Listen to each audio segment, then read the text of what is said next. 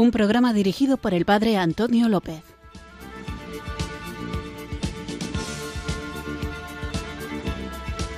Muy buenas tardes, queridos oyentes de Radio María. Recibido un cariñoso saludo desde Irurzun, en Navarra, quienes sintonizáis una tarde más este espacio de El Compendio del Catecismo, nuestro programa diario de formación en el que seguimos recorriendo despacito, saboreando, tratando de profundizar en cada una de las preguntas y respuestas del Compendio del Catecismo, esta joyita que espero que ya todos tengáis a mano cuando escucháis el programa e incluso que también en vuestra vida particular repaséis de vez en cuando para ver qué es exactamente lo que los católicos creemos y también saber por qué lo creen.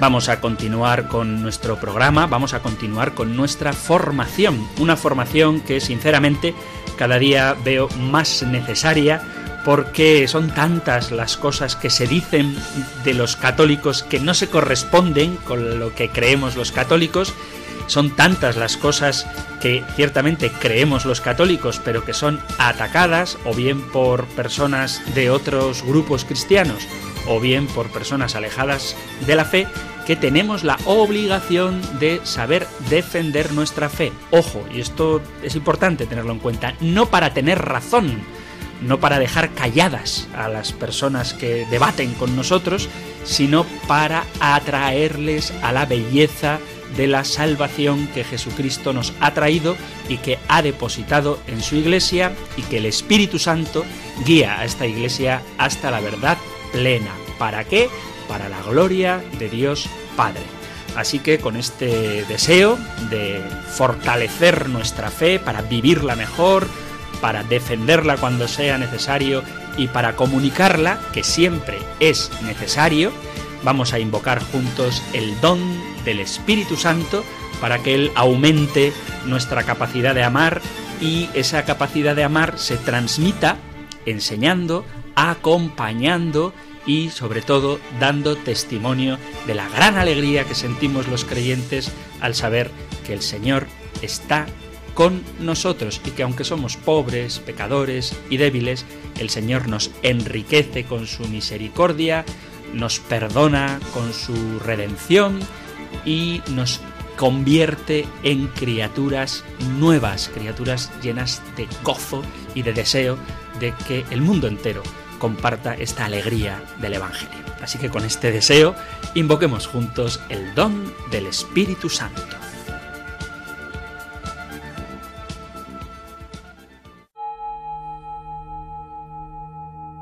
Ven Espíritu,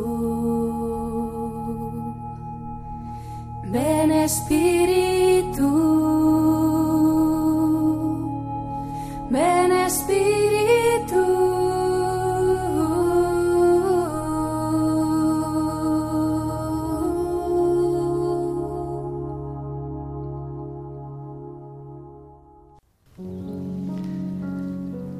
Espíritu Santo, Consolador, concédeme el don de la fortaleza.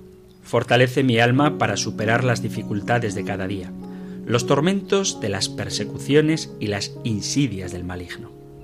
Ayúdame a ser fuerte en medio de las debilidades espirituales para que yo sea señal de tu amor y bondad. Espíritu Santo de luz, concédeme el don de la sabiduría, que tenga el discernimiento necesario para distinguir el mal del bien, la mentira de la verdad, la guerra de la paz, que tu sabiduría ilumine los espacios confusos de mi alma. Espíritu Santo Paráclito, concédeme el don del entendimiento para que comprenda correctamente la voluntad del Padre Celestial en mi vida. Ayúdame a entender al prójimo con amor, misericordia y paz. Que comprenda con todo mi ser el amor de Cristo por mí y por la humanidad. Espíritu Santo, abogado celestial, concédeme el don de la ciencia, que iluminado por tu luz divina, comprenda correctamente los planes de Dios para mi vida y sea obediente a las enseñanzas divinas, y sea así una señal permanente de la misericordia del Maestro Jesús en el mundo. Espíritu Santo, consejero divino, concédeme el don del consejo. Ilumina mi entendimiento para que yo busque en Dios las respuestas a mis dudas e inquietudes humanas y espirituales. Pon en mis labios palabras que restablezcan la paz en el mundo y ayúdame a llevar siempre un consejo que devuelva a las almas afligidas la serenidad en Dios. Divino Espíritu Santo, concédeme el don de la piedad, que mis oraciones sean puentes de amor, que unan mi corazón al corazón de Dios Padre y de Cristo Señor. Que mi fervor espiritual se renueve siempre, para que mi alma fructifique en la fe y la esperanza. Espíritu Santo, consolador de los afligidos, concédeme el don del temor de Dios, para que tenga siempre frente a mis ojos la bondad divina y que mis pensamientos, palabras y acciones no sean una ofensa al amor misericordioso del Padre Celestial. Amén.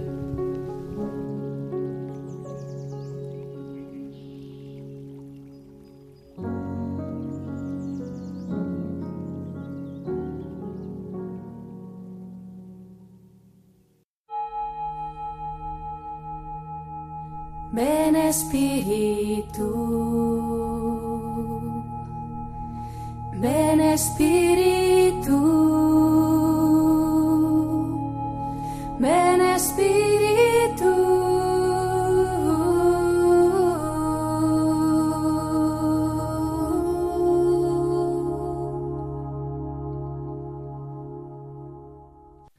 Después de haber invocado juntos los dones del Espíritu Santo, vamos a seguir juntos profundizando en el tema del que venimos hablando últimamente, en estos últimos programas, que es la caída. En concreto, estamos centrándonos en el pecado original.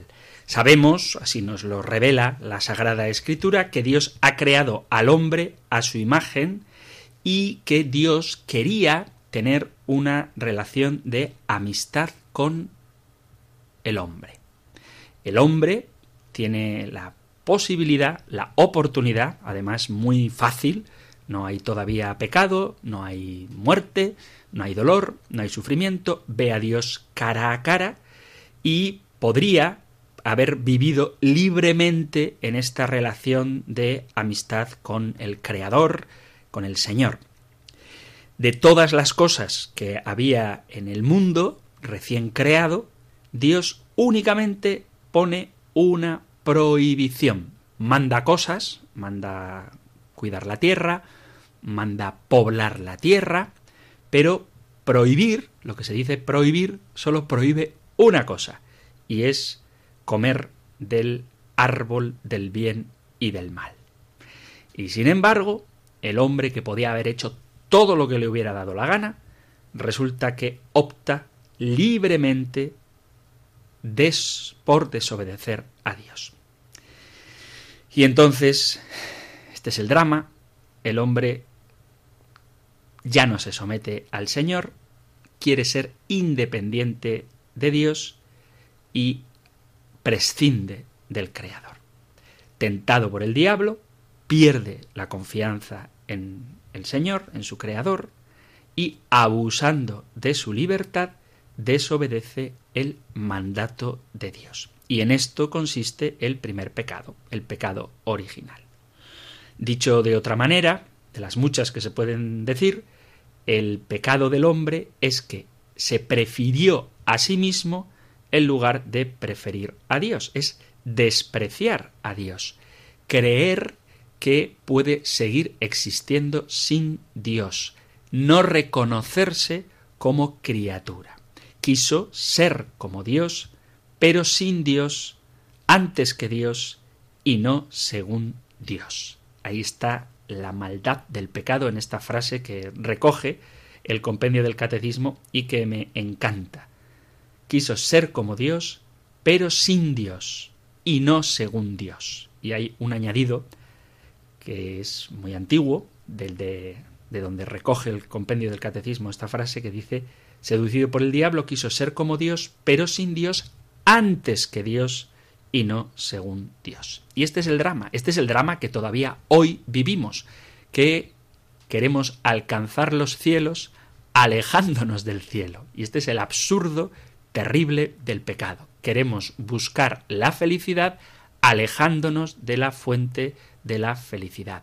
Queremos tener todo el poder alejándonos de aquel que nos da el poder. Queremos gozar de las cosas del mundo alejándonos de aquel que ha creado las cosas del mundo.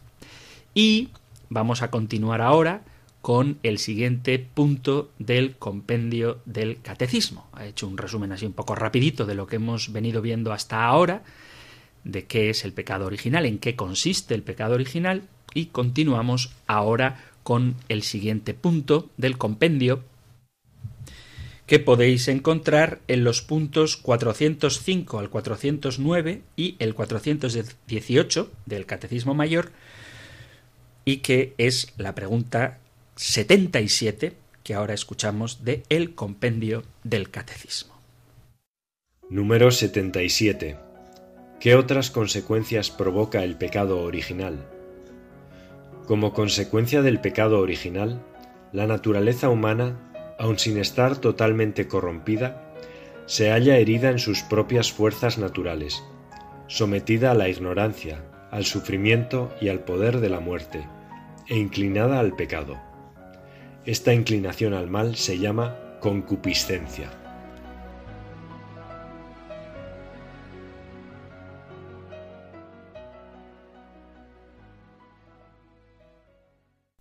Vemos, por tanto, cuáles son las consecuencias del pecado. Se habla mucho del pecado, más se debería hablar, pero bueno, en la Sagrada Escritura se nos enseña sobre Dios, sobre Dios hecho carne, sobre la salvación, la fe, la iglesia, etc. Y es algo que no está exento de la relación con el pecado. La relación con Dios porque el hombre ha desobedecido a Dios, en relación con Jesucristo porque Él ha venido a liberarnos del pecado, la salvación consiste precisamente en vernos libres del pecado, la Iglesia es aquella madre que nos acoge, nos enseña y nos sana cuando hemos pecado. O sea que el pecado tiene mucha relación con todas las verdades de nuestra fe. Desde el Génesis hasta el Apocalipsis, la Sagrada Escritura trata de revelarnos, bueno, trata de revelarnos, no, nos revela cuál es el propósito, cuál es la voluntad de Dios para los hombres. Pero, si hacemos un recorrido de toda la Sagrada Escritura, vemos que constantemente, continuamente, aparece la oposición del hombre y del demonio a este plan de Dios. El pecado, por tanto, es el gran enemigo que ha impedido que el ser humano pueda tener una relación con Dios. Ciertamente, la peor cosa que puede hacer el diablo es incitarnos a pecar. Hay varias preguntas, luego si tenemos tiempo responderé a las que pueda, a propósito del tema de los demonios y los exorcismos y las posesiones, etcétera, que es un tema que despierta mucho interés, ciertamente, pero no olvidemos que la peor cosa que hace el demonio en el hombre es incitarle a pecar, suscitar una desconfianza hacia Dios, nuestro Creador, el que pongamos a otro delante de Dios, que esto es la idolatría, es una infidelidad, es un adulterio en el sentido de que ese Dios que tanto nos ha amado y nos lo ha dado todo, se ve rechazado por aquellos a quienes tanto ha amado y a quienes tanto ha dado, y nos volvemos adorando a otras cosas, a otras criaturas, poniéndolas en el lugar de Dios. Y en esto consiste el pecado. Vuelvo a repetir que el pecado no es una simple transgresión de una faltilla cometida por debilidad, sino que el pecado, en el sentido en el que estamos hablando en estos días, es ante todo una actitud frente a Dios, una actitud de rechazo a Dios, de desconfianza hacia Dios resumiéndolo mucho, es una actitud de rebeldía y desprecio hacia Dios. Obviamente, esta actitud nos lleva a cometer actos concretos que son la traducción, son la expresión vital de este desprecio y esta rebeldía ante Dios. Mirad lo que dice el profeta Isaías en un pasaje en el que expresa de una manera muy clara cuál es el problema. El problema no es que Dios tenga poca misericordia, que tenga escasez de misericordia. El problema es que el hombre se aparta de él por el pecado. Dice, leo Isaías 59 desde el versículo 1, La mano del Señor no es tan débil que no pueda salvar, ni su oído tan duro que no pueda oír. No, son vuestras culpas las que os han separado de vuestro Dios. Vuestros pecados ocultan su rostro para que no os oiga. Vuestras manos están manchadas de sangre, vuestros dedos de crímenes, vuestros labios profieren mentiras, vuestra lengua susurra maldad. Nadie promueve una causa con justicia, nadie es juzgado con honestidad. Ponen su confianza en la anarquía y hablan sin argumentos cascan huevos de serpiente y tejen telarañas. Quien come de esos huevos muere. Cuando los aprietan, de ellos salen víboras. Sus telas no son para vestidos, sus tejidos no pueden cubrir. Es un texto muy bonito, porque viene a decir esto, que si tú comes serpientes, pues lo que te va a salir cuando casques el huevo, pues es una serpiente. Y si tú te haces trajes con telas de araña, esto es la expresión que utiliza el profeta Isaías, obviamente ese vestido no te puede cubrir, porque está hecho de algo que es insuficiente como para taparte, abrigarte y protegerte del frío.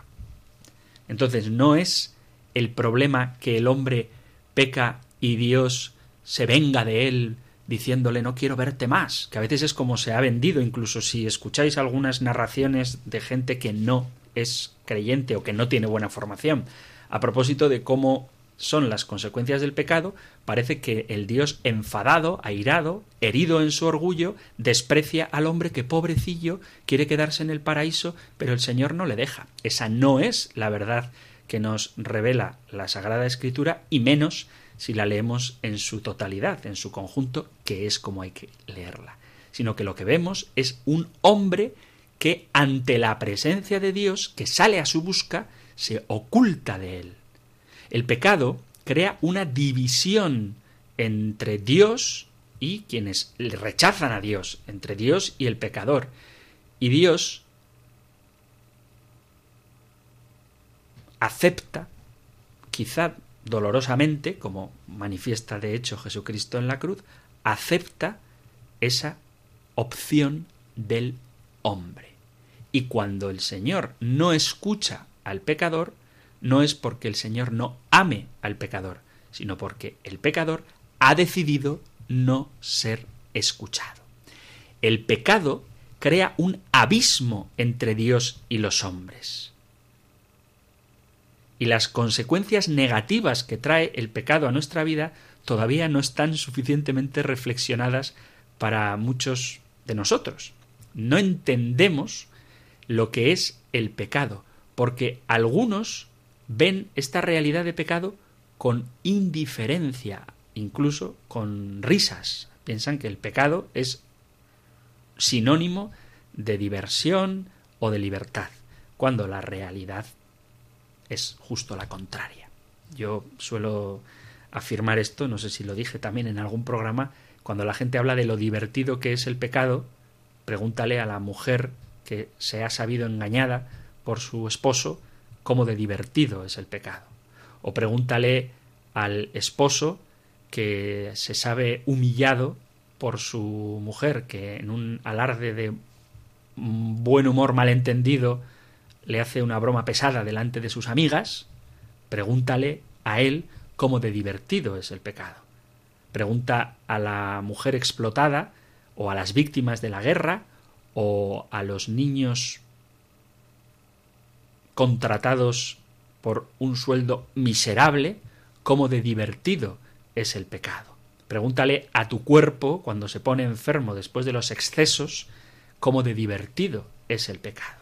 Entonces hay que entender que el pecado lo que supone es una ruptura del plan de Dios para el hombre. es cambiar el fin último para el que hemos sido creados, que ya lo vimos también en su día, en el programa, que es la gloria de Dios, que consiste en la felicidad del hombre, bien entendida, pues es cambiar ese fin para el que hemos sido creados por un fin totalmente diferente. Leo carta a los Romanos capítulo 1 versículo 25. Bueno, leo desde el versículo 21. Romanos 1 del 21 en adelante. Dice, pues habiendo conocido a Dios, no lo glorificaron como Dios ni le dieron gracias. Todo lo contrario. Se ofuscaron en sus razonamientos, de tal modo que su corazón insensato quedó envuelto en tinieblas. Alardeando de sabios, resultaron necios y cambiaron la gloria del Dios inmortal por imágenes del hombre mortal, de pájaros, de cuadrúpedos y reptiles, por lo cual Dios los entregó a las apetencias de su corazón, a una impureza tal que degradaron sus propios cuerpos, es decir, cambiaron la verdad de Dios por la mentira, adorando y dando culto a la criatura y no al Creador, el cual es bendito por siempre. Amén. Dios deja al hombre que adore a quien quiere.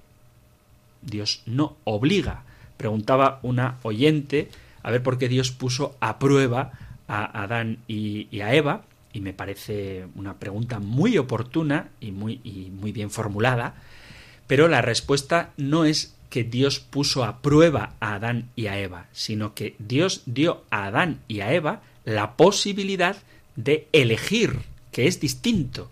O sea, no se trata de poner una trampa, aunque muchas veces se diga esto, y vuelvo a repetir, Está bien preguntar por qué Dios puso una trampa a Adán y Eva. Está bien preguntarlo, pero no está bien preguntado, en el sentido de que no les puso una trampa, simplemente les dejó elegir, porque si nunca hubieran tenido la capacidad de elegir, el amor que Dios pide como respuesta a su revelación no sería auténtico. Dios nos ha creado seres humanos libres, con capacidad de optar entre diversas posibilidades, porque de lo contrario seríamos máquinas, seríamos robots, seríamos autómatas y careceríamos de libertad. Y donde no hay libertad, no hay amor. Por eso, la realidad del pecado es la actitud de quien cambia la gloria de Dios, quien cambia el fin para el que ha sido creado, por un fin distinto de aquel para el que ha sido creado. Y lo peor del pecado es la actitud del hombre frente al pecado. Sabemos, porque así la Iglesia nos lo enseña, Jesucristo nos lo enseña, que Él es el vencedor del pecado y que nadie que acuda a su misericordia va a verse rechazado. ¿Cuál es el problema? Que los cristianos, en este caso Adán y Eva, nosotros como humanidad herederos de Adán y Eva, los cristianos en concreto y el ser humano en general, cuando peca en vez de volver al Señor, lo que hace es autojustificarse. Y volvemos a caer en la autosuficiencia, en el creer que no necesitamos de Dios. El cristiano desobedece a Dios, el ser humano desobedece a Dios, y ni se inmuta, ni se aflige, ni siente remordimiento.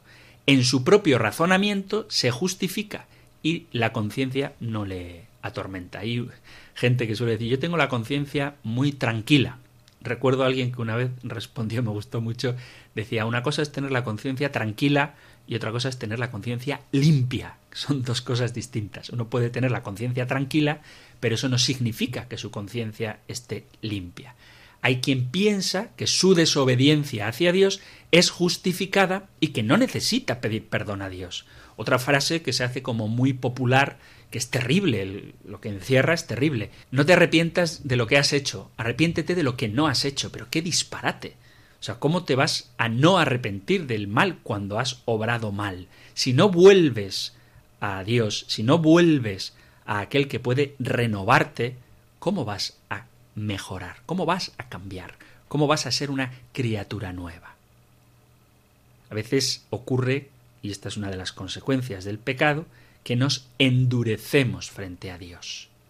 Y en vez de reconocer cuál es nuestra situación, lo que hacemos es, como Adán y Eva, ocultarnos de la fuente de agua viva, ocultarnos de aquel que puede sanarnos, huir de nuestra medicina, que es el Señor. Vamos a hacer una pequeña pausa musical y seguimos con nuestro programa de El Compendio del Catecismo.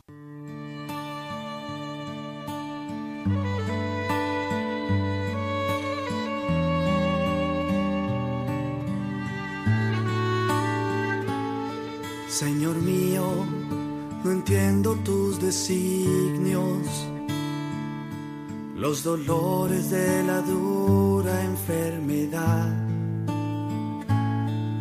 Que estabas cubierto por las llagas, hoy te pido que de mí tengas piedad.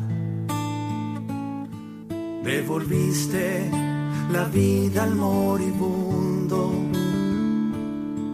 y los ciegos te pudieron contemplar. Mira el llanto que cubre mis mejillas y me azota tanta debilidad.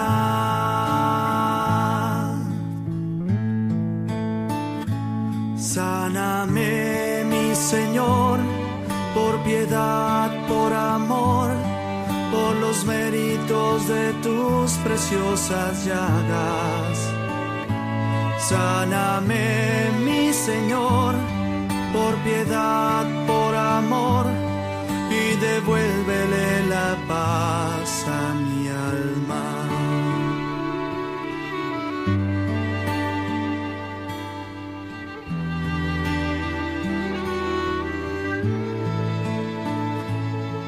Cuando veo que pendes del madero y tu sangre lo tiñe por amor.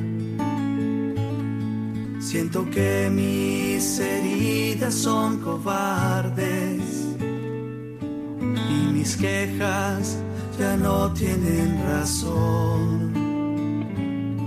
Hoy enfermo, Señor, voy a buscarte. Si tú quieres, te alabaré en la cruz. Yo te ruego, cambies mi cobardía. Al decirte, lo aceptaré, Jesús.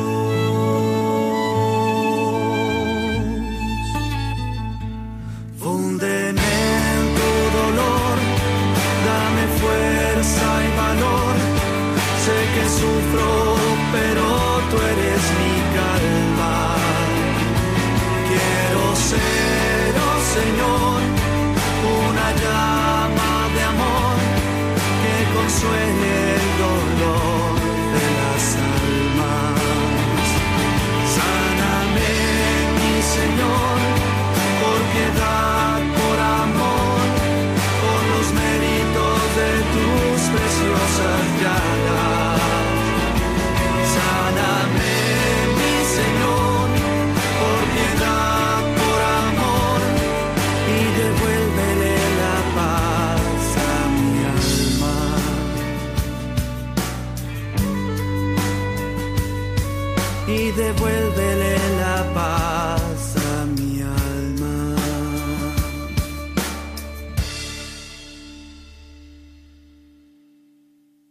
Estás en Radio María escuchando el programa El Compendio del Catecismo y hoy en concreto estamos centrándonos en la pregunta número 77 que formula así. ¿Qué otras consecuencias provoca el pecado original? El planteamiento es que otras consecuencias, porque ya hemos visto en los programas anteriores las primeras consecuencias del pecado original, que son que pierden Adán y Eva la gracia de la santidad original, también pierden la armonía que había entre las facultades de su cuerpo y de su alma, y la unión entre el hombre y la mujer queda sometida a tensiones, a luchas, a divisiones, incluso la creación visible, dice San Pablo en la carta a los romanos, versículo 21 del capítulo 8, Romanos 8, 21, la creación visible queda sometida a la servidumbre de la corrupción y con el pecado original es que entra la muerte en la historia de la humanidad. Estos son los efectos inmediatos del pecado original, pero además estamos viendo cómo el pecado, sobre todo, genera una separación, una desconfianza del hombre hacia Dios. Y por eso el pecado es una actitud de rechazo hacia este Dios que se nos ofrece, que nos ofrece su amistad, su amor, su compañía, su comprensión, nos permite gozar de todas las cosas creadas, pero el hombre, en el ejercicio libre y perverso de su libertad, ha roto esta relación con Dios. Y esa es la consecuencia más grave del pecado, del pecado original. Pero no hay que perder de vista que la redención de Cristo sana las consecuencias de este pecado. Pero sigamos con nuestra reflexión sobre el pecado original, una realidad que tiene como dos aspectos que son muy sencillos. El primero parte de la experiencia propia. Es una realidad que todos hemos podido vivir y experimentar de alguna manera tangible, como dice el Papa Benedicto XVI, algo que hemos palpado todos nosotros. Es una realidad misteriosa que toca al hombre en lo que él es. ¿Cuál es esta experiencia que todos tenemos? Pues que hay una contradicción en nuestro ser. Esta ruptura de la armonía interior del hombre, cada uno de nosotros seguro que la experimenta cotidianamente, cada día. Por una parte, sabemos que debemos hacer el bien y también sabemos que queremos hacer el bien. Pero al mismo tiempo hay otro impulso que nos empuja, que nos invita, nos arrastra a seguir el camino del egoísmo, de la violencia, del egocentrismo, del hedonismo, o sea, de hacer lo que más gusto te da, aunque sepamos que actuamos mal, aunque sepamos que podemos obrar contra Dios y contra el prójimo. San Pablo, en la carta a los romanos, ya lo citaba en el programa anterior, vive esta contradicción en su propio interior. Querer el bien lo tengo a mi alcance, mas no el realizarlo, puesto que no hago el bien que quiero, sino que obro el mal que no quiero. Esto está en la carta a los romanos, en el capítulo 7, versículo a partir del 18. Romanos 7, 18. Y esta contradicción interior no es una pura teoría. Todos, vuelvo a repetir, la experimentamos cada día.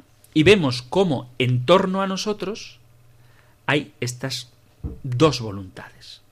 Cuando uno ve que existe violencia o mentiras o robos o lujurias o explotaciones, explotaciones laborales, explotaciones de personas débiles, realmente somos capaces de pensar que quien realiza tales obras no es consciente de que está haciendo mal? ¿Vosotros pensáis que quien contrata a alguien con un sueldo miserable y sin ningún tipo de contrato, ni seguro, ni compromiso hacia la persona a la que está dando un trabajo indigno, no sabe que está haciendo mal? cuando alguien miente o ejerce violencia contra una persona, ¿realmente pensáis que quien hace tales cosas no sabe que está haciendo mal?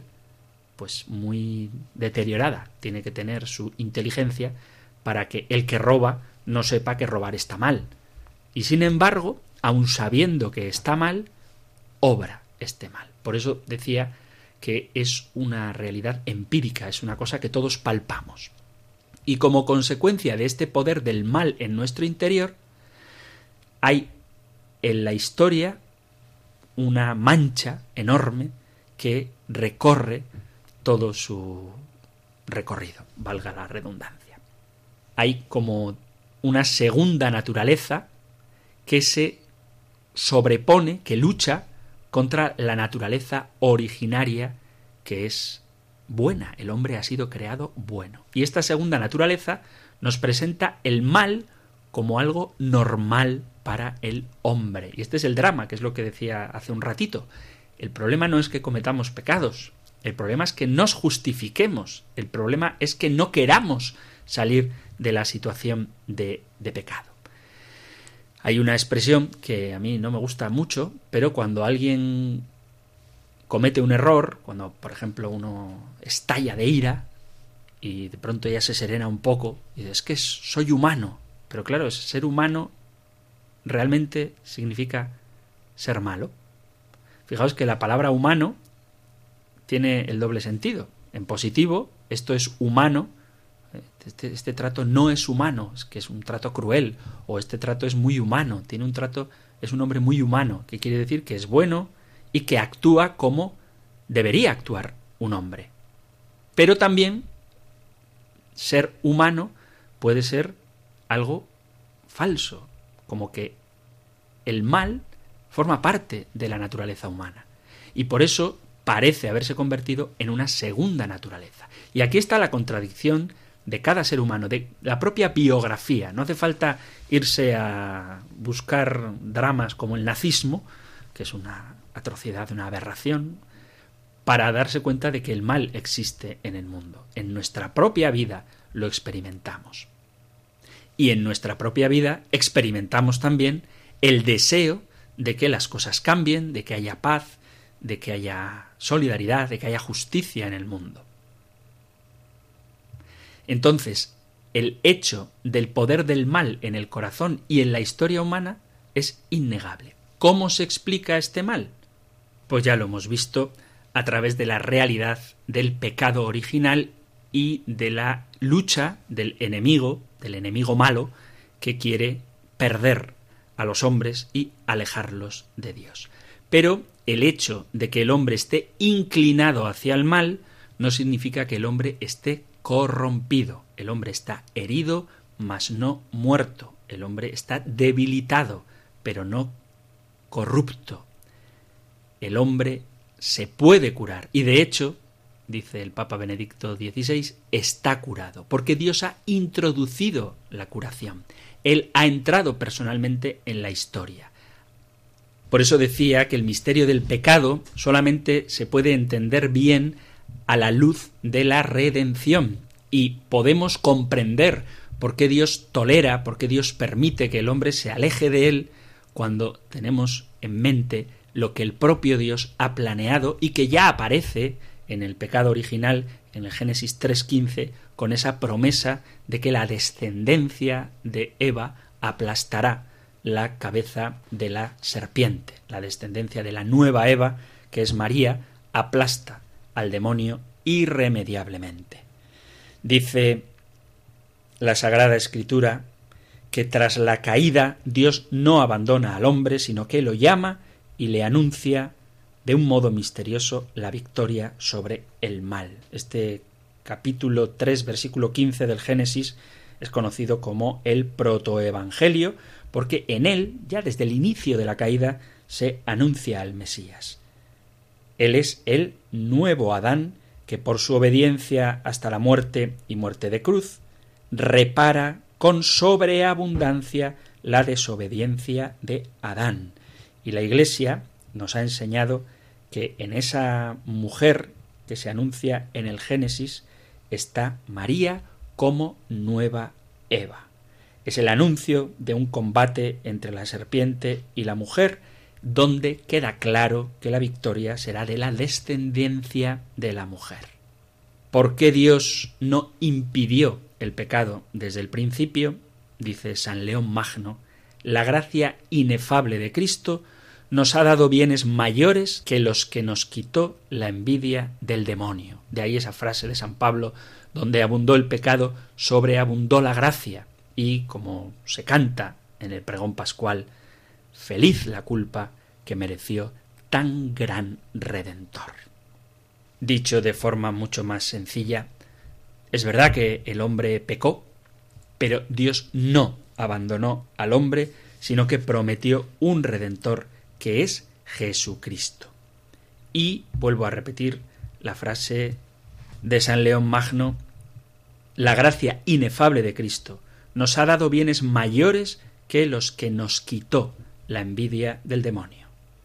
Porque donde abunda el pecado, sobreabunda la gracia por Jesucristo el Redentor. Pero de esto, si Dios quiere, seguiremos hablando en un próximo programa.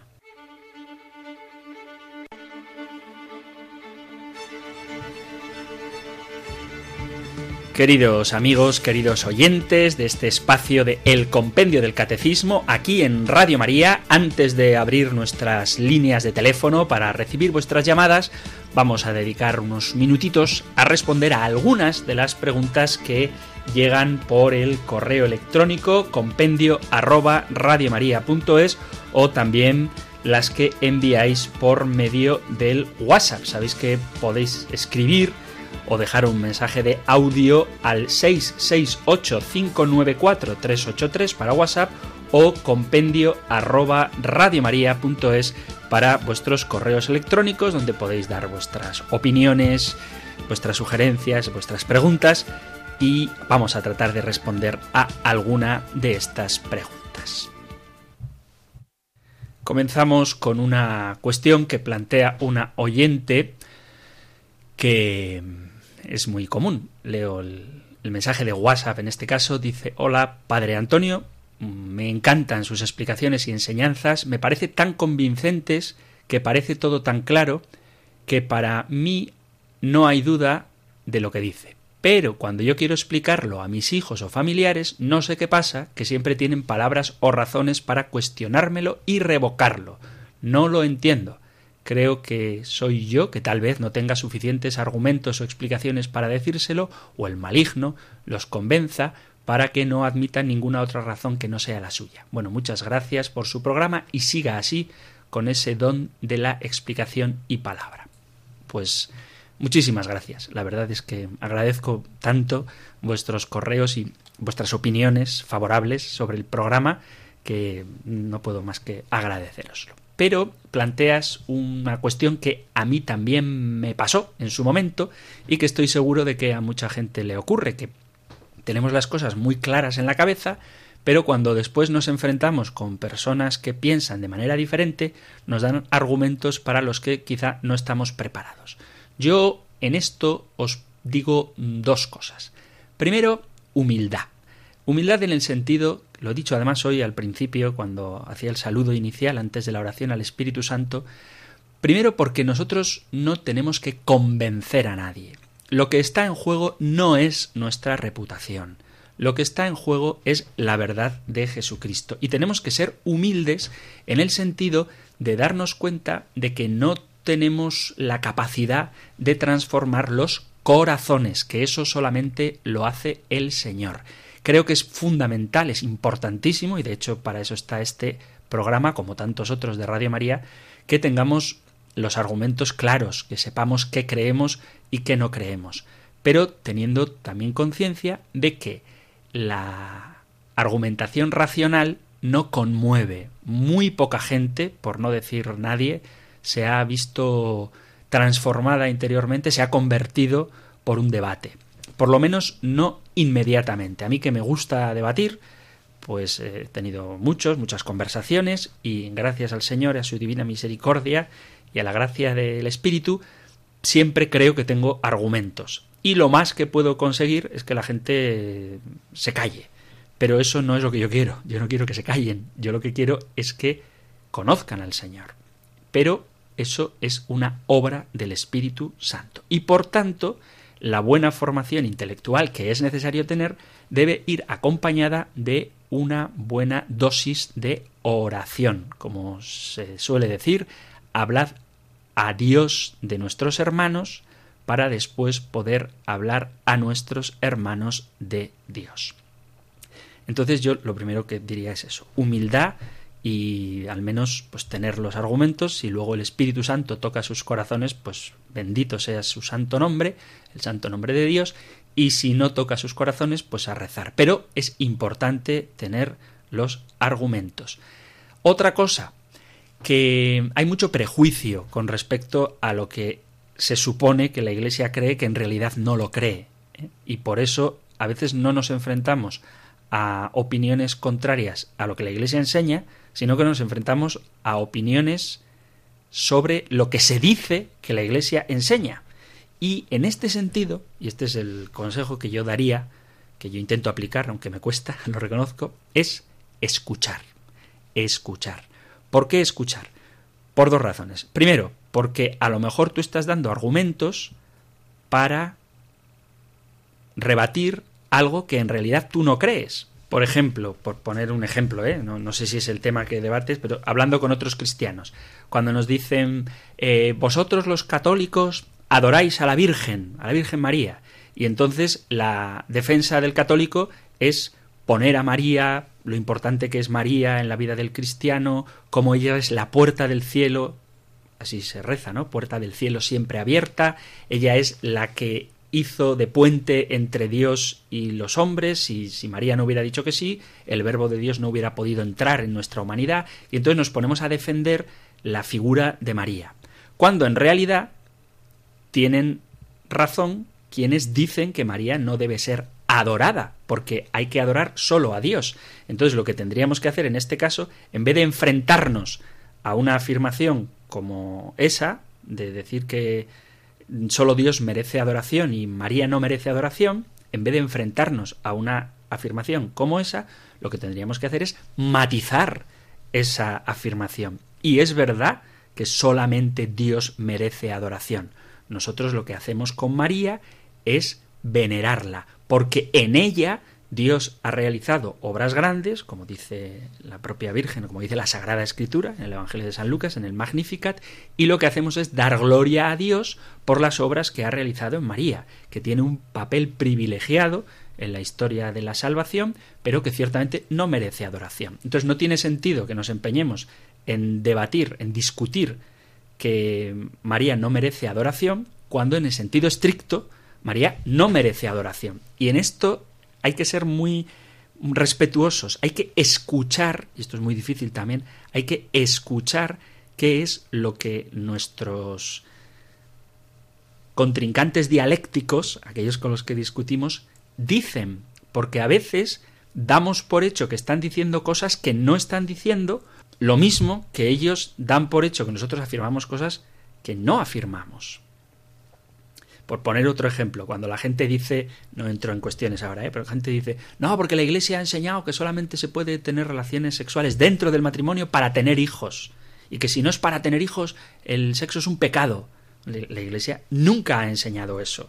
Entonces lo primero que tú tienes que hacer es escuchar qué es lo que dicen, saber de dónde sacan lo que dicen y explicarles cuál es la doctrina católica y luego, cuando ellos sepan cuál es la doctrina católica, defenderla si es necesario.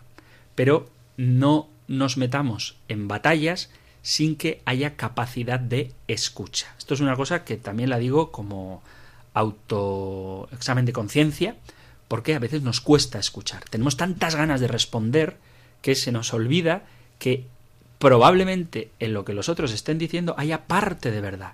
Y en vez de quitarlo todo, tenemos que discernir el trigo de la cizaña y ciñendo, agarrándonos a las verdades que el otro está ofreciendo, construir sobre ellas la verdad definitiva que es Jesucristo. Yo esto es lo que te diría. Humildad, oración y capacidad de escucha. Estas tres cosas para poder dialogar y evangelizar. Acordaos de que esta es otra de las frases que al Papa Francisco le criticaron mucho por decirla, pero es verdad que la Iglesia no crece por proselitismo, sino por atracción. Y entonces tenemos que tener argumentos, pero tenemos sobre todo que atraer con una actitud humilde, con una actitud de escucha y sobre todo siendo conscientes de que la tarea de la conversión es fruto del espíritu y no de nuestros argumentos. Porque si fuera cuestión de argumentos, bastaría con que la gente escuche el compendio del catecismo, por ejemplo, así me echo una flor, para que creyeran. Y no es verdad. ¿eh? Cualquiera que lea el catecismo, el catecismo mayor, no va a abrazar la fe. Cualquiera que lea a Santo Tomás de Aquino no va a abrazar la fe.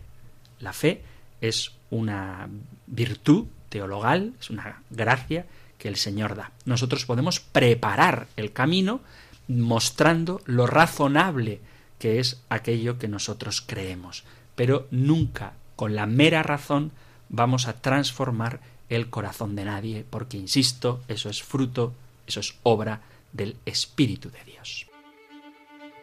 Y hablando de capacidad de escucha, vamos a abrir nuestro teléfono brevemente para escuchar a nuestros oyentes. Podéis llamar al 91 005 94 19 91 005 94 19 para entrar en directo al programa o como ya he recordado 668 594 383 para los mensajes de WhatsApp o correo electrónico compendio arroba radiomaria.es compendio arroba radiomaria.es 668 594 383 o para entrar ahora en directo 91 005 94 19 91 005 94 19 aquí os espero.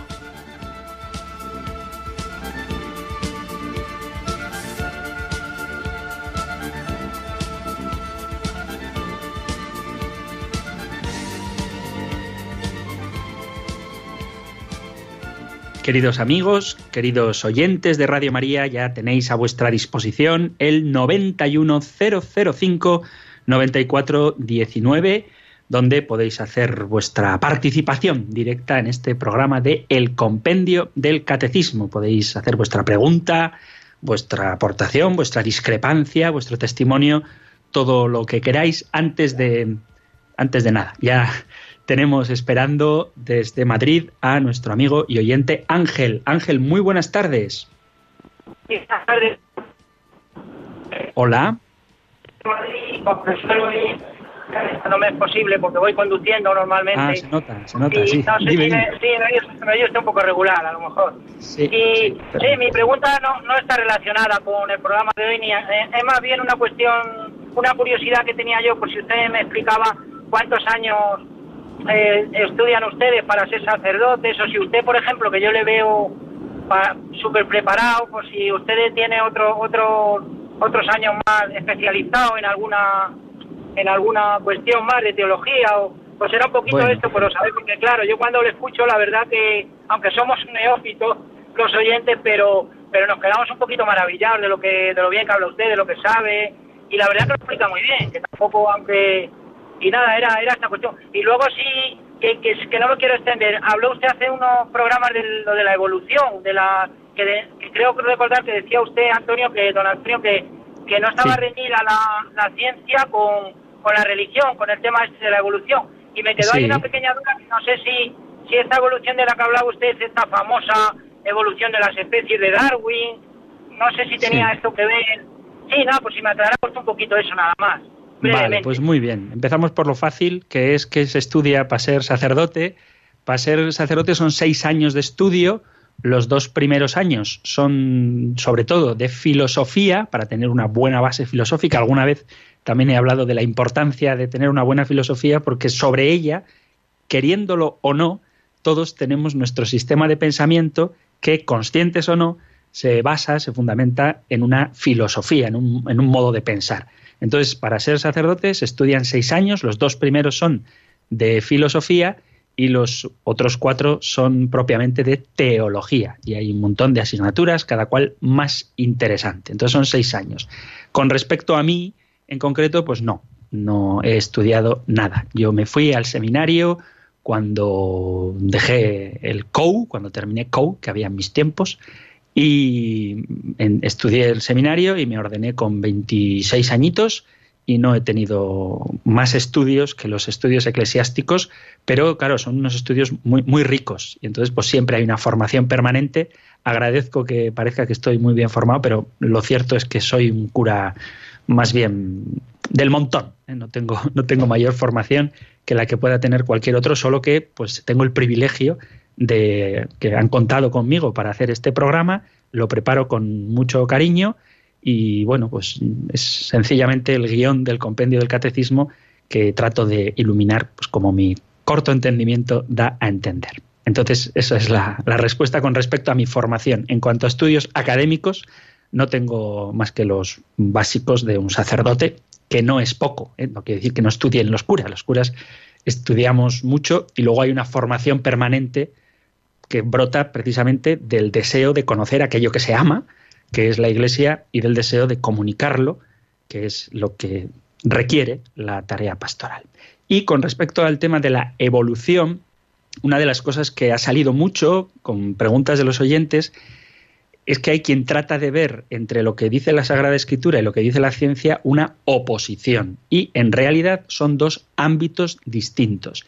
Y de hecho, la Sagrada Escritura no dice nada que contradiga a la ciencia porque habla de otra cosa. Y la ciencia no debería decir nada que contradiga a la religión porque habla de otra cosa. Entonces la teoría de Darwin, tal y como él mismo la, la, desarrolló, pues sigue siendo una teoría. Hay otras, bueno, hay otras, todavía está sin demostrar y de hecho yo creo que es indemostrable. Pero en cualquier caso, ciencia y religión, como dice Papa San Juan Pablo II, la fides et ratio, ciencia y fe son como las dos alas por las que el hombre se eleva al conocimiento de la verdad. Así que esto es lo que te digo así rápidamente. Miguel Ángel, gracias por tu llamada. Y rápidamente nos vamos a Sevilla a saludar a Julia, muy breve. Hola Julia, buenas tardes. Buenas tardes, don Antonio. Simplemente darle las gracias por haberme contestado a, a la pregunta que yo le hice sobre que el Señor le puso una trampa a Llega en lugar de una prueba. Y, yo me sentí después de eso muy triste y yo no sabía cómo. Así que le doy la gracia públicamente por si alguien también eh, eh, dañado.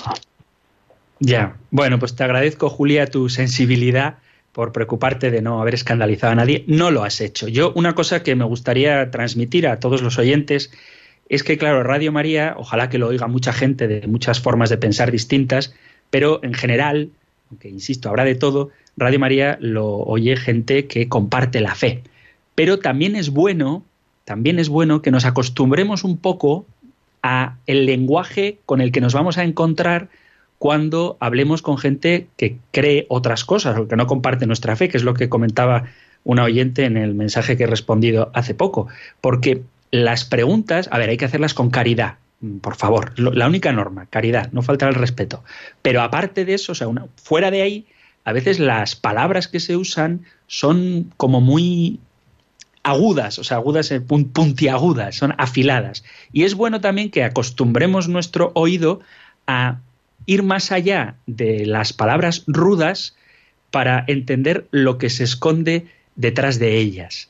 Es decir, hablemos cuando hagáis preguntas, con caridad siempre, pero tal y como las puede formular las preguntas alguien que no comparte nuestra fe, ¿eh? con delicadeza, con tacto, pero también con la dureza con la que a veces nos plantean las cosas. Porque solamente si entrenamos, entre comillas, a responder a preguntas formuladas de manera un poco agresiva, estaremos preparados para que cuando nos hagan preguntas de manera un poquito agresiva, sepamos ver el interés por la verdad que se esconde detrás de ellas. Así que Julia, muchas gracias por tu sensibilidad, repito, y no te preocupes y no os preocupéis, queridos oyentes, formulad las preguntas con caridad, eso sí, pero con la claridad que os la puede formular una persona alejada o incluso enfadada con la Iglesia para que podamos responder de la manera adecuada. Entonces hay que ser delicados, pero también hay que ser un poquito realistas.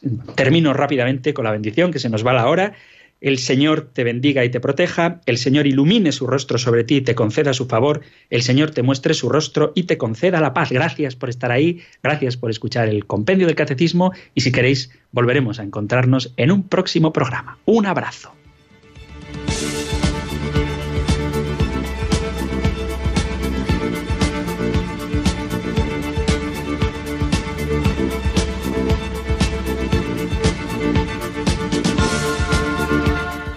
El Compendio del Catecismo.